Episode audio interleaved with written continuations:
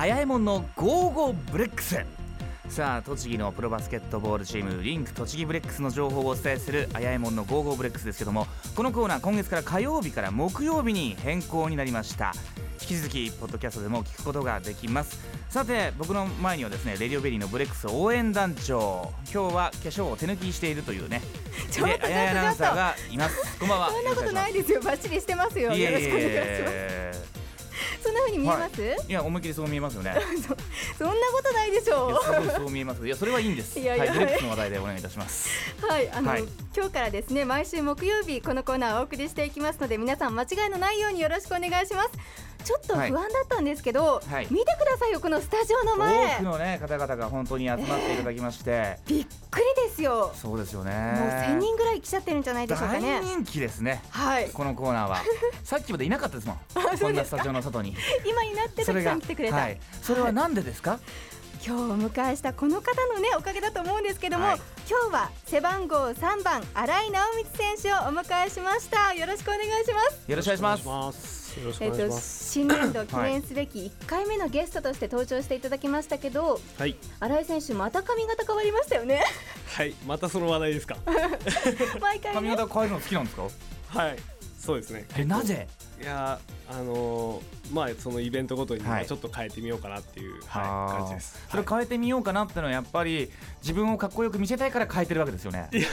そういうということはモテたいっていう気持ちがあるわけですよね。いやそういうわけじゃないです、はい、違うんですか、はい、じゃあ変えなくてもいいじゃんね。そうですよね、ということですよね。ちょっとだらしないじゃないですか。ではスタジオの外の方にアンケートです新井選手のこの髪型似合ってると思う方手を挙げてください。おもうほぼ全員ですねあ全員ですね間違いなく。ありがとうございます。もう本当にわ、えー、かりました。さてこのコーナー新井選手の髪型チェックというコーナーなんですけど、はい、いや違いますよバスケットの話ですけども、はい、わかりましたあのね、はい、あのとてもかっこいい新井選手なんですけども、はい、現在オフシーズンということで今日も私服で来ていただきました、はい、あのオフシーズンどんな風に過ごしていらっしゃいますか。えーとそうですねあのスクールの方が、えーともう始まったので、はい、えーとそのスクールに行ったりですね、あとは、まあ、ジムに行ったりとか、まあうん、オフシーズンを楽しく過ごしてます、うんはいうん、楽しいのはどんな楽しみを得てますか。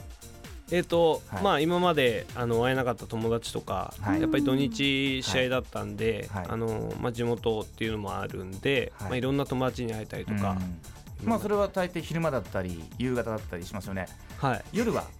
何が聞きたいんですか、はい、そうですね何夜はどう、どういう楽しみがあるんですか。夜は、まあはい、今までこうお酒飲めなかったお酒を、はい、今までのチームのメンバーと飲みに行ったりとか、はいはい、シーズン中は飲めないんですか。シーズン中はもうほとんど飲まないですね。あ、まあ、元からお酒が弱いっていうのもあるんですけれども、初めて知りましたなんか、はい、シーズン中はもうみんなほとんど飲んでないですね。うん、はい、でも、まあ、あと重要な時期でもあるんですよね。そうですよね。今の時期もやっぱりあの先ほどジムに行くとか、はい、バスケットスクールというお話もありましたけれども、はい、やっぱりバスケはシーズンオフの間でもやっているわけなんですよね。そうですね、あのーまあ、体育館がまだ取れてないので、うんまあ、友達のクラブチームに遊びに行ったりとか、うん、そういうところで、まあ、体を、あのー、まだずっとバスケットできる体にしています、うんはい、どうなんですか、バスケット好きですか。バスケット大好きです、はい、大好きですか。大好きです。やっぱり仕事でやってるといやもうその趣味の領域とかを超えてしまってるからバスケットつらいなっていうね。あのこの前までアイスボックスの選手なんかと話してると、はい、好きなスポーツはボーリングですなんていう選手もいらっしゃったりしたんですよね、はい、だからどうなんだろうプロのねやっぱりバスケットボールの選手ってなるとやっぱりそれだけ責任があるから楽しんでいられないのかなって思ったんですけど。うんそうですね、まあそうというようにあの辛い部分もたくさんあるんですけれども、はいうん、やっぱりこうもうずっと昔からやってるんでそのバスケットの楽 し, 楽しみ方をちょっと知ってるんで、はい、その楽しみ方をこうなんていうんですかねその友達と味わったりとか、うん、選手のみんなと味わったりっていうのがもう心地がいいです、はい、僕は、はいさて現在あの選手の契約交渉の時期ということなんですよね。はいそうなんです、はい、ここででは最新の契約状況をお伝えしたいと思います、はい、えまず来シーズンもブレックスに残ることが確定したのは背番号じゅうに山田健二選手、安西龍三選手、武田健選手、大宮博正選手、片岡正治選手です。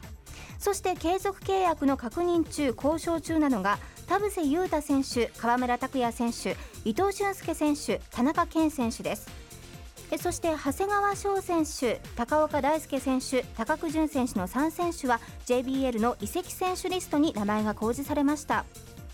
外国人のランディ・オアー選手とジェームス・クライプ選手は対談することになっています。で、今日コーナーにお迎えしている新井直光選手と、これまでスタッフとしてバスケの普及のために活動してきました尾崎博美さんは、ディベロップメントチームというブレックスのに部チームに選手として入ることになりましたけれども、新井選手、このディベロップメントチームってあの来シーズンから始動する新しくできたブレックスのに部チームのことなんですよね。はい、今あのリスナーの方でもあの初めて聞いたっていう方もいらっしゃるかもしれないんですけれども、僕も初めて聞きましたね。はい、はい、このディベロップメントチームはですね、あのこの上のブレックスと選手の入れ替えや契約の切り替えもあるということなんですよ、はい、なのであのもしブレックスの選手が怪我をしてしまったとしたらですね、このディベロップメントチームの選手が出る機会もあるかもしれないということですよね。そうですね、はい。で、現在このディベロップメントチーム決まっている選手は新井選手と尾崎博美さんのお二人なんですけども、はい、しがつからごがつ頃に選手選考のトライアウトがあって、これから選手が揃っていくという状況なんですね。で、将来的には ジェイビーエルツー の参戦を目指して活動していきますが、それまではクラブ連盟に登録をして試合などをしていくということなんです、うん、で、この ジェイビーエル のチームでに部チーム、ディベロップメントチームができるっていうのはなかなか聞かないんですけども、はい、やっぱりブレックスが初めての試みということなんですよ。うん、うん、えー、ということは新井選手は、はい、今までのブレックスの選手たちとはお別れなんですか？まあお別れというか、はい、まあ、あの練習する会場が違ったりとか、はい、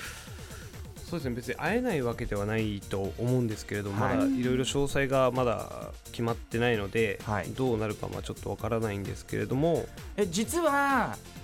違うチームに行ってみたいとかっていうのがあったりします？小声で教えてください、小声で。いや、そういうこともまあいろいろ、はいはい、考えましたけど、はい、やっぱりこうやってあのリスナーの方たちですか、ファンのね、ファンの皆さんたちのまあ声ですとか、ちょっと僕ブログやってるんですけれども、はい、そのブログのコメントとかで、うん、あの結構、まあ、残ってくださいとか、そういう温かい言葉をいただいて、うん、でやっぱり栃木県のためにちょっと頑張ろうかなと思いまして、こういう決断をしました。あ、嬉しいですね、やはり地元だけに。そうですよね、はい、おそらくね、本当にいろんな選択肢があったと思うんですよね、はい、その中でもこう地元に残って小山市出身なんですけども、うん、活動していくっていう風に決めたっていうのは本当に強い思いがあったんだと思います、うん、これ具体的にどんなこれからは活動をしていくんですか？どうなんでしょう、新井選手。え、えっとですね、はい、えっとまああのー、まあ練習も、はい、あのーまあ、ジェイビーエル のブレックスと同じように練習をして、うん、でその練習の合間に、まあ、スクールを、まあ、週ふつかくらいですかね、うん、でやってで、まあその ジェイビーエル とその、うん、自分たちとこう交換入れ替えっていうんですか、入れ替えがまあできる可能性もあるっていうことで、うん、はい、まあ日々自分のこう力を試しているっていう感じですか、うん、はい、まあ、スタートを何度でも切れるということですよね。そうですね、この栃木でね、うん、ということはですね、あの、まあ、いろいろな意味でシーズンごとに変化があると思うんですけども、ここまでを振り返ってっていうのとですね、これからの目標なんて聞いてもいいですか？はい、はい、え、これまでの何ですか？目標、あのー、これまでの変化、そしてこれからの目標。はい、えっとまあこの変化については、はい、まあ、いろいろ経験してきたこととかいっぱいありますけど、うん、まあ、その変化が僕にとってプラスになればいいなと思っています、うん、はい、でまあ、これからの目標ですか、うん、これからの目標は、まあ、そのやる場所はまあ違うんですけれども、うん、まあ、その大好きなバスケットを続けていくっていうこともあるので、うん、精一杯頑張って、まあ、うん、